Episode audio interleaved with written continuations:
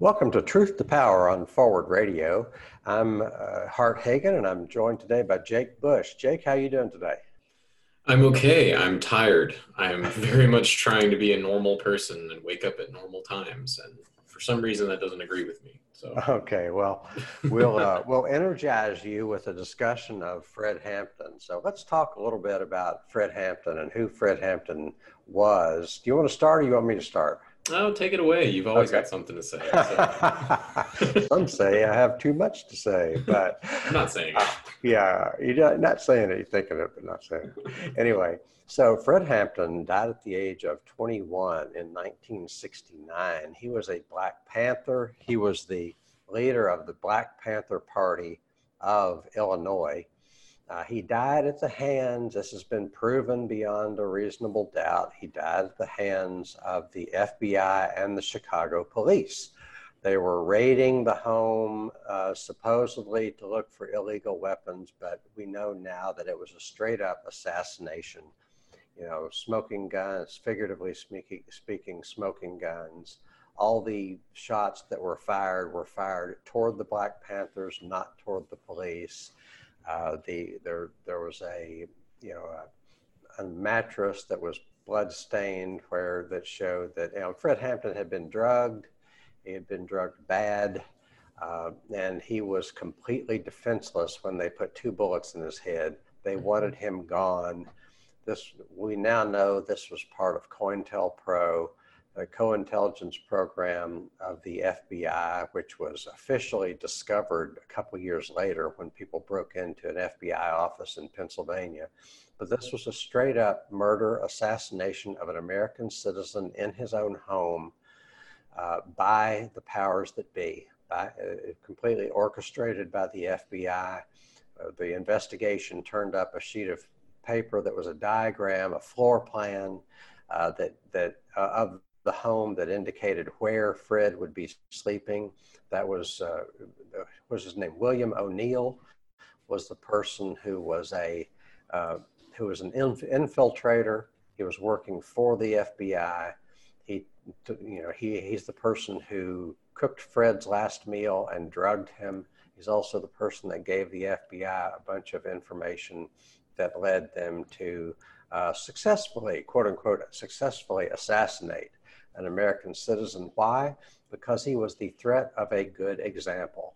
I mean, it's the same reason the United States is going around the world pummeling the smallest, most defensive, most defenseless countries because they're if they threaten to be a good example. They threaten to be an example of something that is successful, even though it doesn't operate according to the dictates of American capitalism. And Fred Hampton was a, you know, we can talk about whether he was nonviolent, but he certainly was the victim of violence, and he was certainly leaned heavily toward nonviolence, and uh, even like at least self-defense. Yeah, you know, I mean, right. this wasn't yeah, a guy. In, yeah, yeah. I mean, he actively, right? Yeah, he actively told people we're not going to do offensive measures. Right. You know, defensive measures another story, but. Right. I don't know. You don't hear a lot of "don't tread on me" types uh, get on their soapbox and talk about libertarian hero Fred Hampton murdered by the state. Uh, you don't really get that for some reason. Uh, How come? I mean, why aren't the uh, Second Amendment uh, or you know the people that advocate the Second Amendment? Why aren't they talking about Fred Hampton? I'm scratching my head over it, man. There's got to be something. I mean, really, there's got to be something. Maybe he was the wrong color. Yeah, maybe. Uh, yeah, I mean, it's it's a it's it's a really it's it's really hard to to give this this case the gravity it deserves. I think. Um, but if maybe I sound pithy, but it's just such a fascinating case because it really sort of shows a lot of the underlying uh, power dynamics that kind of go unspoken in America.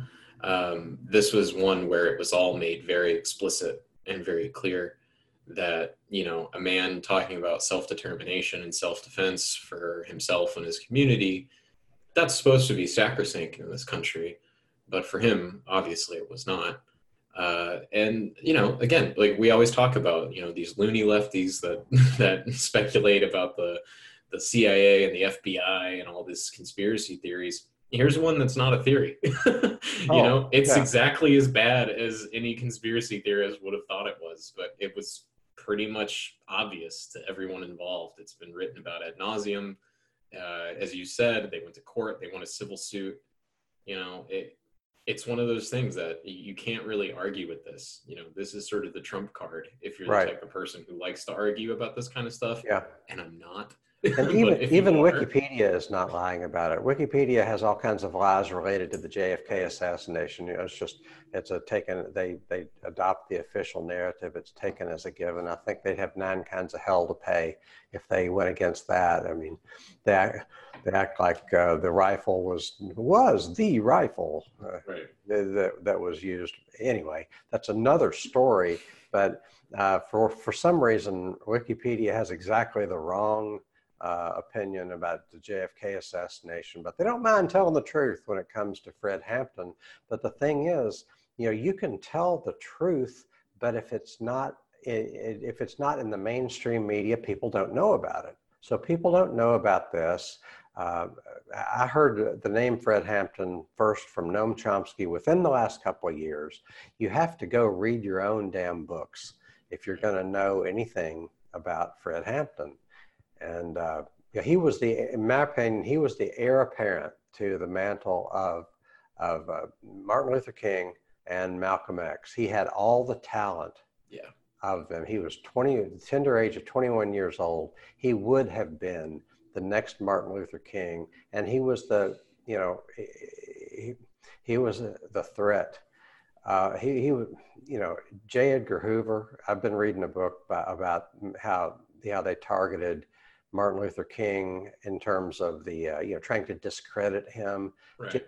Hoover was a straight up anti-MLK racist when he when he uh, when MLK won the Nobel Peace Prize. J. Edgar Hoover said, "Man, they must have been scraping the bottom of the barrel. You pull out this pile of garbage. You know, just mm-hmm. he he was a piece of work, and he was head of the FBI for 50 years." And now we know that there was COINTELPRO, which was you know against the uh, it was against the civil rights movement. Right, and and you know I think you've done a pretty good job contextualizing sort of the seriousness of the situation. Um, but if I could rewind just a little bit about how you're saying that you know Please these do. are these are things that we don't really get taught. You know, mm-hmm. it's very hard to actively or it's very hard to passively come across this information. You have to actively sort of oh, yeah, out. right, right. Now, I want to point out that's about to change. They are making a film, um, I think based somewhat off the Jeffrey Haas book, Haas being the attorney yeah. who worked for the Black Panthers and a number of organizations in Chicago. Um, and, you know, it's starring like Daniel Kaluuya, um, Keith Stanfield, like big stars, right? Which, first of all, it's a little weird that you're going to have Kaluuya play uh, Fred Hampton when he's like you know 20 years older than Fred Hampton was when he died, but that's neither here nor there. But um, you know, I, I think it's worth noting though that a lot of this stuff I think is going to start being talked about soon. Uh, part of the part of it's just the reason that you wanted you came to me with this idea in the first place was because it's important right now. It's relevant. It's like directly relevant to things that are going on right now in the news. I wish um, I could say they're talking about it because we're talking about it, but uh... I don't think we have that kind of market share. Right, right. Um, but you know, I think it's just it's important to talk about these things right now uh, because I think we need to let people know one the greater context of like what this was all about, and two, um, it, just talking about it does not necessarily mean that you're making a change. Um, and I think that a lot of the times when we get these movies and TV shows and all this kind of stuff, people kind of assume like, well, things are changing. It's like, not really. I think we're in the what are you going to do about it phase more than anything. You know, I think that, you know, the government's just kind of at this point seeing like people are going to be talking about this. So what? What are you going to do about it? Nothing's going to change. Um, and so I think that it's important that we, again, contextualize what Hampton's real mission was. What was he fighting for? Uh, so that people have an idea well like what's next how do you honor this kind of legacy uh, beyond just sort of singing his praises right that's why today we're going to talk about the Black Panther points and beliefs. There's 10 points and there's 10 beliefs. And we both love policy because, um, you know, being literate about policy to me is like being literate about, you, you, you can only uh, make so much of a difference, as, especially as a group. You know, we're, we, we believe in the collective power of the people and the people collectively can only make so much of a difference unless we're literate as to the policy proposals. If you, because, you know, anyway, I, I, liken it to literacy. You can only learn so much if you can't read. You have right. to be able, you know, if you have, and you can only make so much of a difference unless you know what kind of policies you want and why, and also who's going to be in opposition to those policies when you bring them up. So right. we have a, a, couple of handy dandy documents here. The, the uh, Black Panther points and beliefs. And why don't we start at the top? So, what we want now, number one, the Black Panthers point number one, we want freedom. We want power to determine the destiny of our Black community. So, Jake, somebody might say, we already have freedom. What do you think about that? I think that it's telling how they immediately define the term after stating it. So they say freedom, but they don't just stop there. They go on to say, we want power to determine the destiny of our Black community, right? And I think that's to preempt the kind of question you just asked, which is like, well, we already have it. Well, right there, do do people have this power? to determine their own destiny mm-hmm. and actually have like a meaningful say in what happens to and within their community right um, and i mean i would say largely no they don't have that power um, and and i think that that's sort of a it's it's really great to see this as the number one point uh, because it sets the tone for everything to follow including the 10 beliefs so fred hampton i mean the black panthers are saying when they say we want freedom, they're suggesting they don't have freedom. Right. Yeah. And, and they're saying that in this case, the power to determine the destiny of their Black community is their defining criteria for, for freedom. Um, and I think that's a really powerful statement. And, and it's something that I don't think people have really been able to grapple with, especially nowadays. A lot of like the sort of think tank or like you know uh, nonprofit kind of zone is always using terms like you know you're determine the destiny and self-determination and community and all this stuff but like we tend to lose sight of what that actually means what that really looks like in practice. Well one definition of freedom is freedom is participation in power. Yeah. It's not just the freedom to like we, we have you know we have the freedom. We can go where we want. We can marry who we want. We can, but the, anyway, you can even say that you don't really have the freedom of association. If you, there's so many ways in which, I mean, freedom of association is like one of the five elements of the First Amendment. Um, you know, there, the government is always breaking up. Uh, you know, telling people how. Anyway, but freedom is participation in power. Somebody, you know, power is being exercised, right. and if you don't have your share of the power, then power is being exercised against you. Right. Yeah, and, and it's it sort of ties into some of the the sort of like dialectical reasoning that I've tried to get myself more involved with, and sort of this understanding that there's constantly motion, right? And there's motion in terms of history, and and I think that that gets lost, especially in sort of the centrist crowd of like, well, you know, we're going to freeze things. We just need to go back to normal. Everything's going to be normal and we're going to hold it there. Uh, when that's just not how history works. There's always movement, whether you want it to be or not, or whether you have power or not. Uh, and power is always being exercised, whether you want it to be or not, or whether you have any hand in it or not.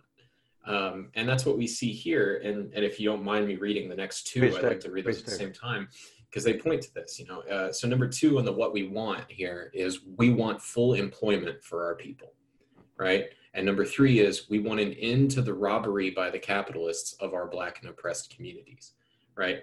So what we're seeing here is an acknowledgement that no, there's there's always this movement of power. Things are moving, right? They're just moving beyond our grasp at this motion, at this moment, and they're pointing directly to the capitalist class in the third point as being, you know, the main agents of this, right? As the movers and shakers and the drivers uh, in these communities, you know. Um, so it's it's interesting. So they they've sort of set up this understanding that there is our black community, right? At this moment, things are moving within it and around it and being done to it, but we don't have any say in that, right? Isn't capitalism the American way? well, technically, yeah. um, I mean, if you want to get down to it, yeah, it is. Isn't um, capitalism um, the source of our freedoms? Right. So that's that's a great question because that brings up a sort of ontological question of like how do you conceptualize freedom like how do you know freedom what does that feel like what does that look like you know and i think that if anything and maybe this is just recency biased i don't mean to project my own understanding in 2020 on documents that were written in the 1960s um, but i think most americans think of freedom based on how many different colors of iphone cases they could buy it's consumer choice. If you have consumer choice, that's all the freedom you want. Sit down, shut up. Yeah. Do you have 10 different brands of bread that you can buy in the store? Doesn't matter if you can afford them.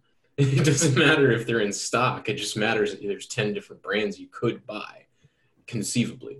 Um, and, and that is, I think it kind of undermines a lot of our understanding of freedom or democracy when we understand that there are legitimate definitions of those terms that we just don't use.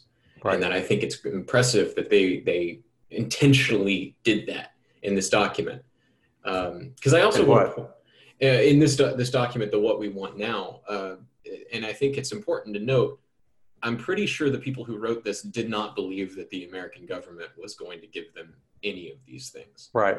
So then that also begs the question of, you know, who are you demanding this from how and who's making the demand, right? Um, and I think that makes it a really effective political document in a way. Right. Did you want to read the next one? Okay.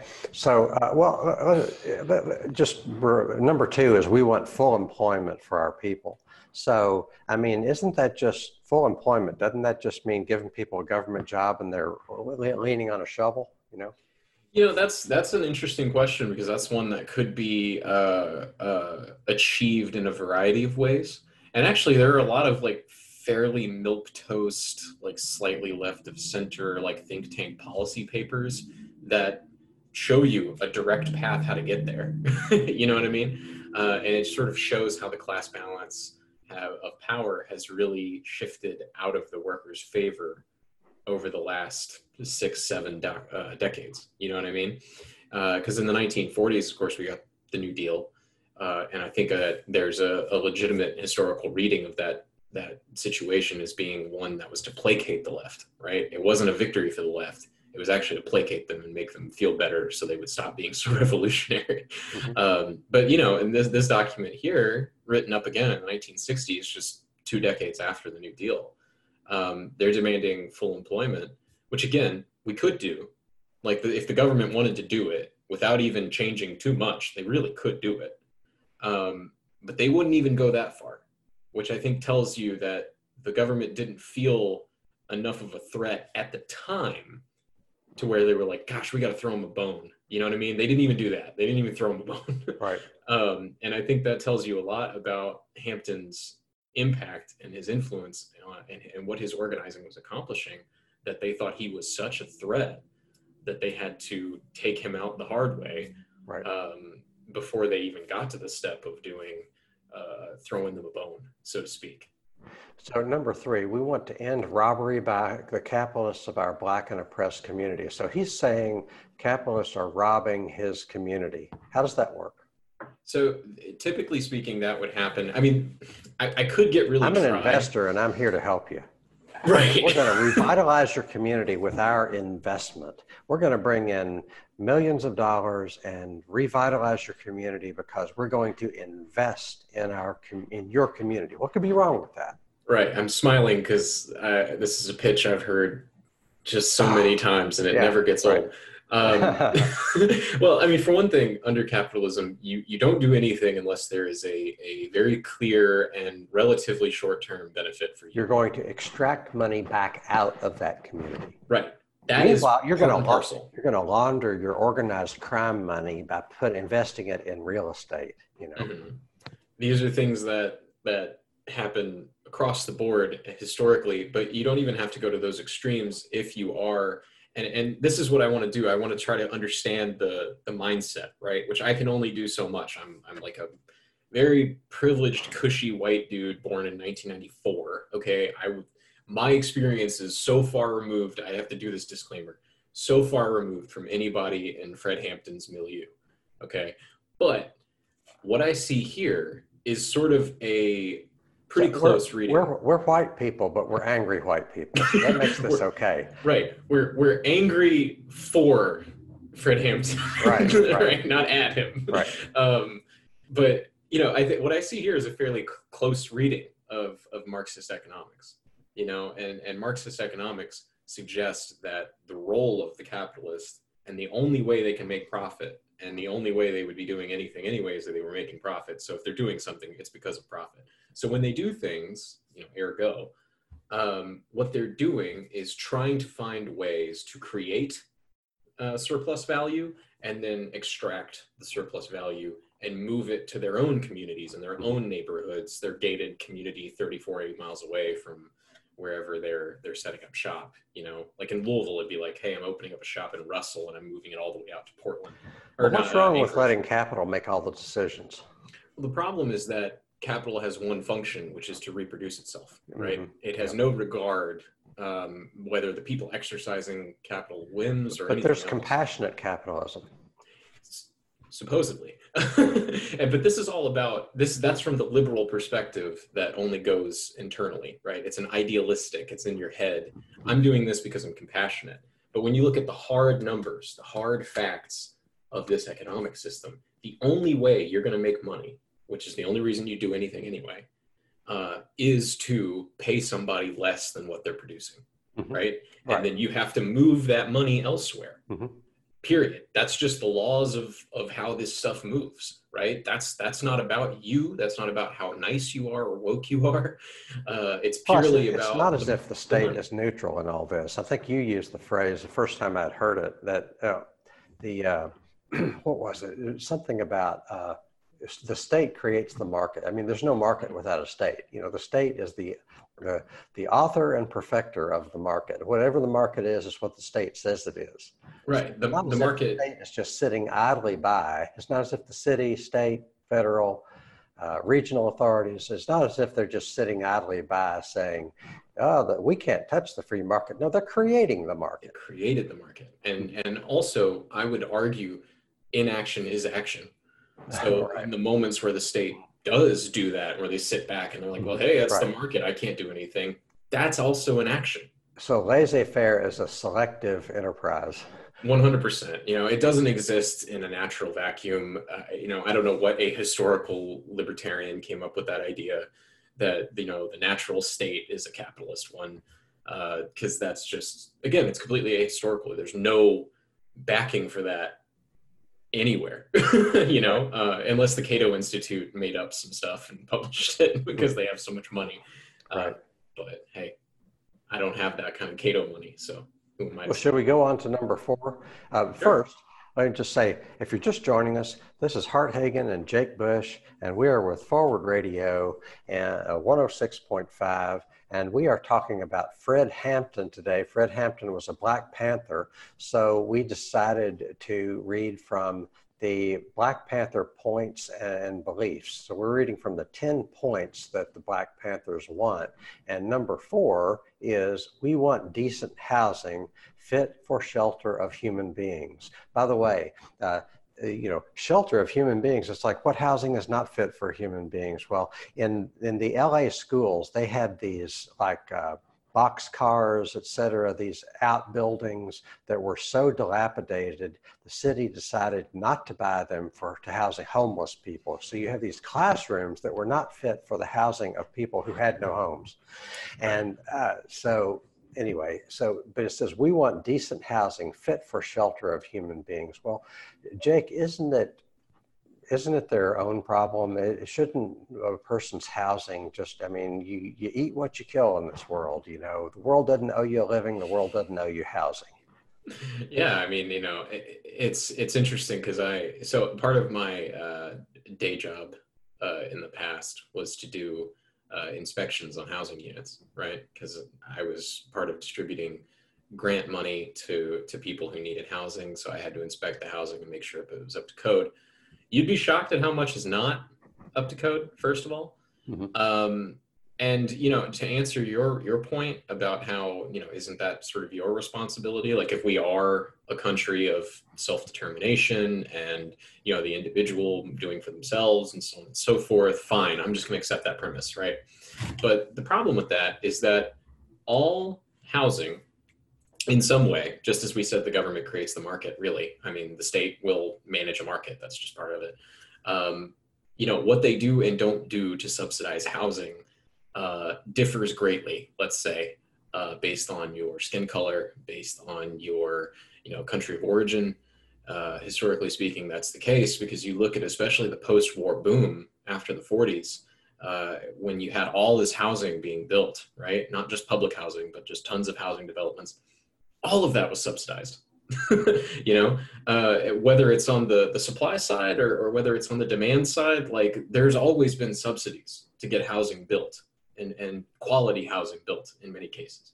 You know, uh, if it's not the government, it's the banks. You know, the government, the banks are the ones who are you know lending out to people. Yeah, the so home mortgage deduction is a subsidy for people that own homes. You're taking from the the general uh, taxpayer and giving it to people that own homes. That's a subsidy. It's a big subsidy. It's one Precisely. of people's major motivations for getting a home is to be able to take that deduction. I shoot, it's been on my mind. Right. I bought a house in January. You think right. I'm not thinking about that? Of mm-hmm. course I am. Right. You know, um, and and that's the thing that I think people on the left have long understood is that we're very selective about what we call a subsidy and what subsidies are okay and what are stigmatized, right? Uh, and I think that the kind of housing that you know the Black Panthers were referring to, and they're speaking to impoverished communities, mostly Black communities, people who you know are, are in public housing or are on some sort of subsidy for their housing in a lot of cases uh, those are the people they're trying to organize right? And i think what they're pointing out here is look the government has done everything they can to arrange the housing market to allow frankly hard people like you and me to be able to buy a house as painlessly as possible. Um, but for us, let's, let's talk about reparations. Like, how many generations do you have to steal people's wages before you feel like you owe them something? Right, right, and that's that's exactly what's going on here. It's it's directly seeing that. Look, this country literally wouldn't exist without the labor of unpaid Black people. Literally wouldn't exist. Mm-hmm. Right, uh, and we have shifted our housing markets we have pulled all the levers we can to get white people to buy single family households in sub- suburbs, right? So the Michelle Obama pointed out that the White House was built by slaves, and Bill O'Reilly had the uh, had the the temerity and the wisdom to say, but they were well fed slaves. you know, I was expecting something gross. I was, but I, I wasn't sure how gross it was going to yeah, be. right. it was grosser than I thought. Well done. Yeah, they were well-fed slaves. Oh my god! I was told anyway. That is. Oh, that gives me a little bit of a chill. All right, great. So, you know, this is just one of those demands, though, that I think again it, it brings up these interesting ontological questions for me uh, of how we define decent housing, how we define, you know, the state's role. Because, um, as you and I said, the state's role is paramount, no matter, you know, what kind of housing we're talking about. Um, so I just I, I love that they're they're situating it in such a way that makes a little more sense and is less what if, what if the state's first and foremost obligation was to eliminate poverty? I mean, before anything else, before any wars, mm-hmm. before any ideological posturing, what if the first and foremost thing was to eliminate poverty? And what if people had the amount of money annually that would just Okay, poverty is off the table. So no poverty anymore. We're not going to do poverty. The poverty thing is not going to be a thing. Right. And then how would people spend their time? And yeah. Martin, Luther King pointed out that you know you, people don't do their best work when they're working for slave wages. That's Right. not when people do their best work. I mean, what if people weren't scrambling around in desperation trying to provide for the basics of life? That's why the the DSA's um, Green New Deal starts off saying we're going to decommodify survival. You know, survival is no longer a commodity. You no longer have to buy survival. So Mhm. healthcare, housing, the basics of life, food, you know, education, you no longer have to buy survival. What if that was the government's first and foremost obligation is to make sure nobody is struggling to survive? Well, I think the government's priorities would look a whole lot like this list that we're reading. Yeah, right. Uh, which is which is fun because you know the Black Panthers have been so vilified uh, that you're looking at this and it all feels like a bit of a no-brainer to me. And we can't let people know the truth of the Black Panthers. That's dangerous. Number five, we want education for our people that exposes the true nature of this decadent American society. Tell it like it is. So, right. Huey P. Newton, uh, one of the founders of the Black Panther Party. We want education for our people that exposes the true nature of this decadent American society. We want education that teaches us our true history and our role in the present day society. And I can tell you, as a history buff, that uh, we don't learn true history. We learn a pro establishment narrative. We learn a narrative that supports patriarchs. We learn a narrative that tells us anything and everything but how rights and privileges were extracted, they were not granted. Right. Right. And and you know, I, every country is going to, you know, produce education materials that flatter the state. Like that's that's just a fact, you know. Right. Like anytime people talk about like what North Korean kids are taught in school, they're always like, well, it's always this just overblown propaganda. And it's like, well, I mean, what do you think we're learning? You know? So I think that I try to always take a small grain of salt when I look at these things. But I, I do think that again, I'm just talking about the quality of this document. I love how they kind of answer the questions uh, that they pose already, right? So they're talking about wanting education for our people, right? Now, I think a, a weaker document would say we want free education for people, blah blah blah. But they straight up say, what kind of education? What's the It purpose? exposes the true nature of this decadent American society. Our true history, our Yeah, our true, true history. I saw something, a meme, if you will, uh, said uh, racism is so American that when you criticize racism, people think you're criticizing America. Yeah, it's funny how that works that way, you know. Right. Um, and, and I think that again, it, this sort of education is what's required if you're going to break that.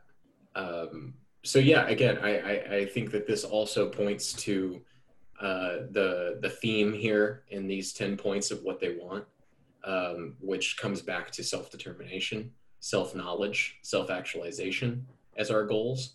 Um, which again is just a much more aggressive and I think useful way to formulate, um, you know, the demands and the priorities of the state if that's what they were aiming for. But I don't know. Maybe that's just maybe I'm just biased.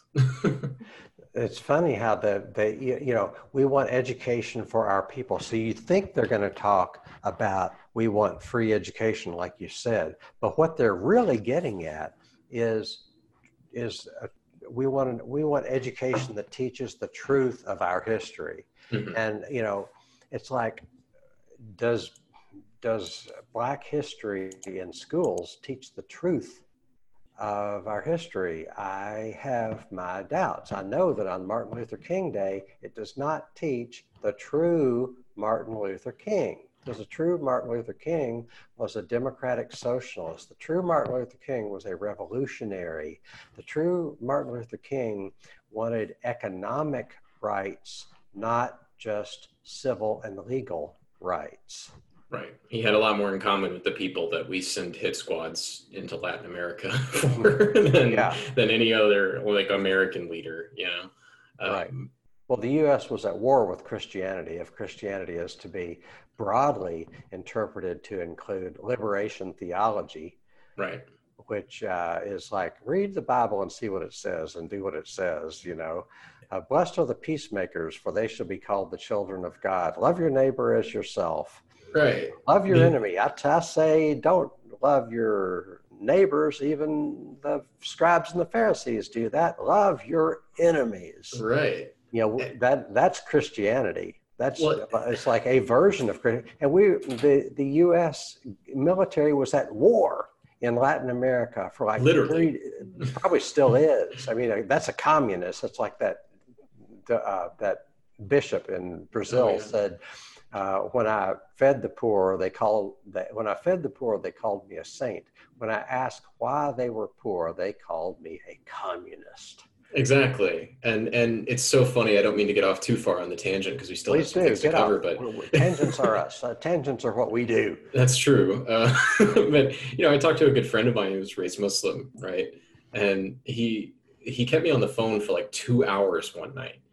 Um, and part of what he wanted to talk about, the lion's share of it, was that he said, "Jake, I feel bad. Like I feel like I'm I'm kind of in a negative space here because like I I'm trying to understand like American history and specifically American theology." And he's like, I have such a negative opinion of Christians. And he's like, maybe I'm wrong for that. Please tell me I'm wrong. You grew up in the church, right? And I was like, look, man, I, I don't I can't blame you for that because you have not I'm gonna take a wild shot in the dark here that you have not encountered people who actually take this stuff seriously. You know what I mean? Because if people actually took what they were reading seriously, you would not be seeing this Jerry Falwell or I mean, heck, Donald Trump brand of Christianity. You know, this this idea of it just being this completely, um, you know, um, completely political in, in the partisan sense uh, endeavor. That's that's all about capital accumulation and power accumulation and uh, xenophobia. You know, I was like, these things are all completely antithetical. Seriously, antithetical. It is literally diametrically opposed to to the stuff that I read when I was a kid. I read the Bible, um, and it certainly doesn't square with this this current form. Um, so yeah, it's it's that's just something that it's it's really struck me as how obvious an issue that was when my buddy was talking to me. He was like, "Man, I don't get it. I don't understand like this Christianity thing." And I was like, "Well." I can't blame you because you haven't exactly seen too much to to be impressed by, have you? Uh, we could do a whole other episode on. I mean, I, I have a lot. I, I was in that movement for like 13 years, and um, I, I sincerely believed it, and so did other people. But it's it's sincere indoctrination. It's a sincere distortion yeah. of uh, anyway. Um, number six, we want all black men to be exempt from military service. Well, shouldn't if you live in this country, you have all the rights and privileges of being an American. You should fight for America. What's wrong with that? So I'm just putting a bookmark in the "you have all the rights of this country" um, because, again, I mean, we're talking about 1960s America. You know, I don't think that we have to spell that out for anybody on what that meant for Black people in this country. Actually, Um, we do because well, people don't know. Yeah, you kind of have a point. um, you know, I, I think that um, HBO just put out this new show, right? I forget the 60s. We have the largest prison population in the world. We have 25% of the prisoners, most of our people of color. It's like for, uh, for the uh, African Americans are 14% of the population and 40% of the prisons. You know, I'm and glad that you you and just Michelle. Alexander, uh, you know, t- Michelle Alexander does some re- in her book, The New Jim Crow, does some really, you know, straightforward analysis and and and proves to you that this is not because of crime. Black people are less likely to commit crime than white people. Black people are less likely to be drug dealers than white people. You could go on down the list. Right. And and and I'm glad that you just interjected with that because I was thinking about uh, this this HBO show that just came out, Lovecraft Country. I don't know if you heard of it. It was a book um, about a set, I think, in the late 50s, early 60s. One the main character is a World War II veteran, black guy. Um, but the first episode of the show deals with him having to travel through a sundown town, right, where he's explicitly told by a police officer, if you're still within the county lines by sundown, you will die, right? And I had to explain to my wife 20 almost 27 years old she was like, "Wait, that's real? That that was a thing, sundown towns?" And I was like, "Yeah, yeah, no, that was that that's still a thing. You know, as far as I know, you know, I certainly have friends who don't really want to go to certain parts of this state even after dark, um, and that just points again, people miss the history, you know, and people miss the present. You're right. I'm sitting here thinking in historical terms, it's still true. when, I, when I went to jail for protesting, there was a guy in jail who is an active military member. he's in the military, right? And he had, you know, blood coming out of his head because he got shot with pepper balls in the face. And I asked him what happened. He was like, I walked out to my car. he's like, I'm not joking. He's like, I thought this whole uh, um, uh, uh, what was it the, the curfew he was like this this curfew thing is ridiculous i was offended by that i'm i'm offended that they would tell me i have to be indoors by a certain time i'm an american citizen. He's like so i i you know walked outside of my house for a little while went to my car and they were on a roof and they shot me in the head with the pepper balls from a roof across the street. And it you know again blood you know. Um, so I think that is a perfect antidote to illustrate this point of like, look, if we're not going to be treated as equal citizens, and this country is obviously not built for us, why on earth would we have to serve this country in the military? Muhammad Ali ain't got no quarrel with no Viet Cong. Right. Yes. Yeah. I got no. Here, here. I, I, okay. The the real the the story I didn't know about. So I mentioned Muhammad Ali, and my mother didn't like him. She said, "Well, he was a draft dodger." Right. Uh, that was, you know, that's why she didn't like him. He was a draft dodger. Well, he gave up his title. He was a world heavyweight champion. Grew up, gave up his title, gave up his right to fight for three years while his case was pending. He was a genuine, conscientious objector. He was a fighter who didn't want to go to war, not because he wasn't brave, but he he had no quarrel. Had, no had, quarrel. and got no quarrel with the Viet Cong. Yeah. You know. and it's it's such a simple phrase, but it's such a powerful one because, you know, as you said, I mean, this is a guy who and uh, people forget that about about Ali too. It wasn't just that he ran into legal trouble. It wasn't just that he gave up his title. He literally couldn't do his job couldn't for fight, years. Right, right. Yeah, that, and a lot of people thought that was. And he didn't know career. how it was going to turn out. That that's bravery. That's yeah. that's moral courage. It's that's like guts, man. Chris Hedges talks about how in the on the battlefield you see uh, you see physical courage, but you don't often see moral courage. Moral courage is that that dis- that ex- displays moral courage. I think so, um, and, and, you know these these next uh, points I think tie directly into um, to some of the stuff we were talking about here. Uh, the next point directly is we want freedom for all Black men held in or we want immediate end to police brutality and murder of black people. So number after- seven, we want an immediate end to police brutality and murder of black people. Yeah, and you know, could that be any more timely now too? I mean, it's the uh, the exact same thing now. Uh, we're still demanding it. Still hasn't changed. Um, and and you know, if you don't mind, I, would like to tie in these next two as well yeah. because.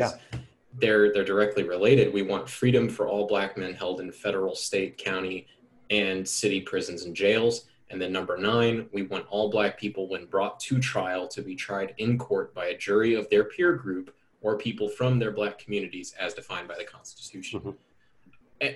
These are all things that are sort of basic needs things that are supposed to be addressed in the first place. I think that's what kind of astounds me. It doesn't surprise me. I'm not, you know, naive really. Um, so it doesn't surprise me, but it is, it does kind of take me aback a little bit when I see people making simple demands like, I would like to be judged by a jury of my peers. You know, that's like saying, I'd like to get up and when I make toast in the morning, I don't want it to be rotten. Yeah. You know, mm-hmm. it's like that should be the baseline.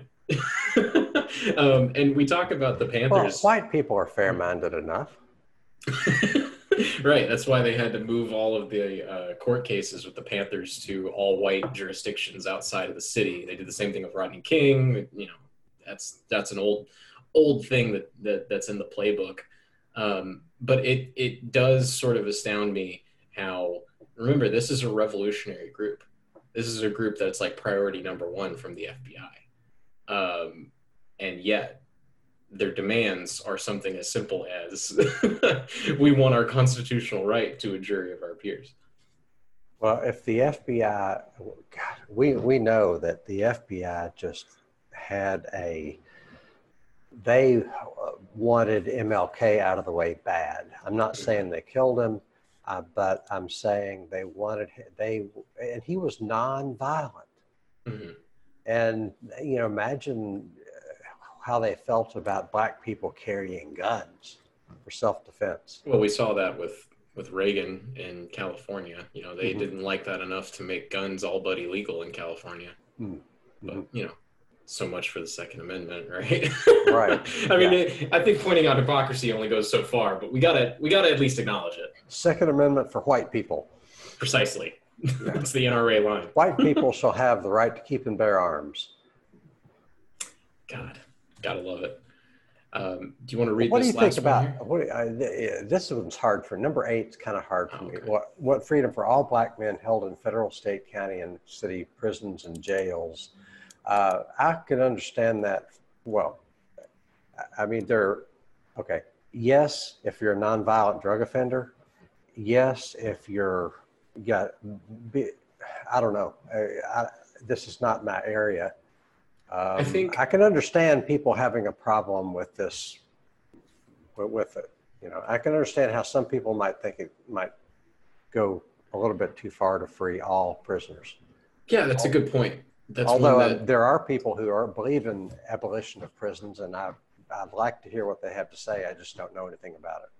Yeah, and it's not something I'm an expert on. Obviously, just want to clarify that for you know posterity or whatever. But you know the the thing to keep in mind here, there's two two very important points that we have to to think about when we think about this point. One, how is freedom being defined, right?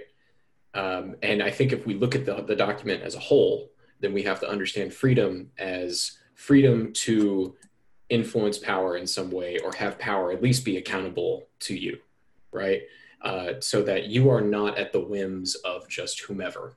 Okay. You know, like I think that's important to note. And it brings up the second point that they view American legitimacy as sort of a fallacy, right? It's being enforced at the point of a gun. It's not really, uh, it, it's not really a legitimate, you know, democratic exercise. Uh, and I think that what they're pointing out here, and what a lot of abolitionists would probably say, and I don't want to put words in anyone's mouth, um, but what I would say is that I think it's totally fair to question a legal system.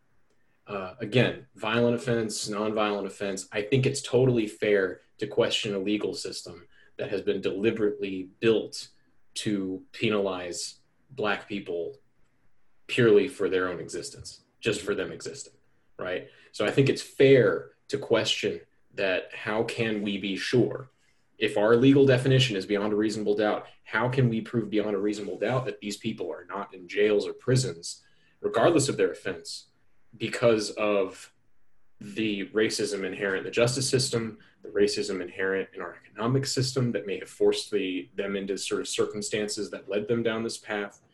I think that's sort of what they're pointing at. You know, it, it doesn't explicitly say we want everyone released unconditionally. It says we want freedom, hmm. right? Um, and that I think is meaningful. You know, the word choice, eh, looking through this whole document, it seems like they had a very particular word choice in mind, you know, with a particular set of definitions they were using.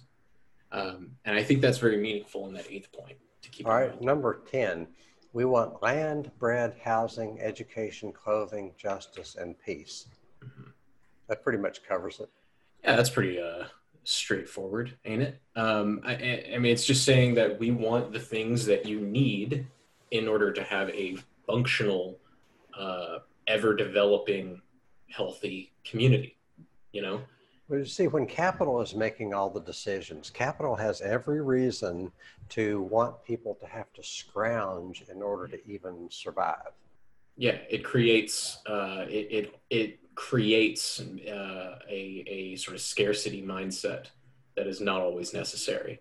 And I think that, again, thinking of the context of when this was written and whom it was written by, presumably, not that I think we'll ever know every single author on this piece, but still, you know, the general idea seems to be that these are people who understand very well the political economy of the world they're living in and who understand very well that this sort of scarcity mindset uh, is artificial.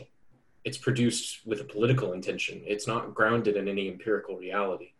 Um, and that's something I talk about with my friends a lot about how, look, man, if we lived in a world where you really, there really just isn't enough to go around, then this would make more sense. Not saying it would be okay, whatever. I'm just saying it would make more sense to me.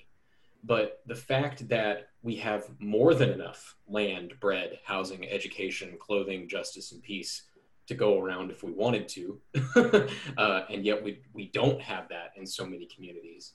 So um, scarcity is, is a tenet of like your free market economics theory. The idea is that resources are scarce, so we need some way of rationing those scarce resources money and free markets are the best way of rationing scarce resources. Well, for one thing, not all resources are scarce.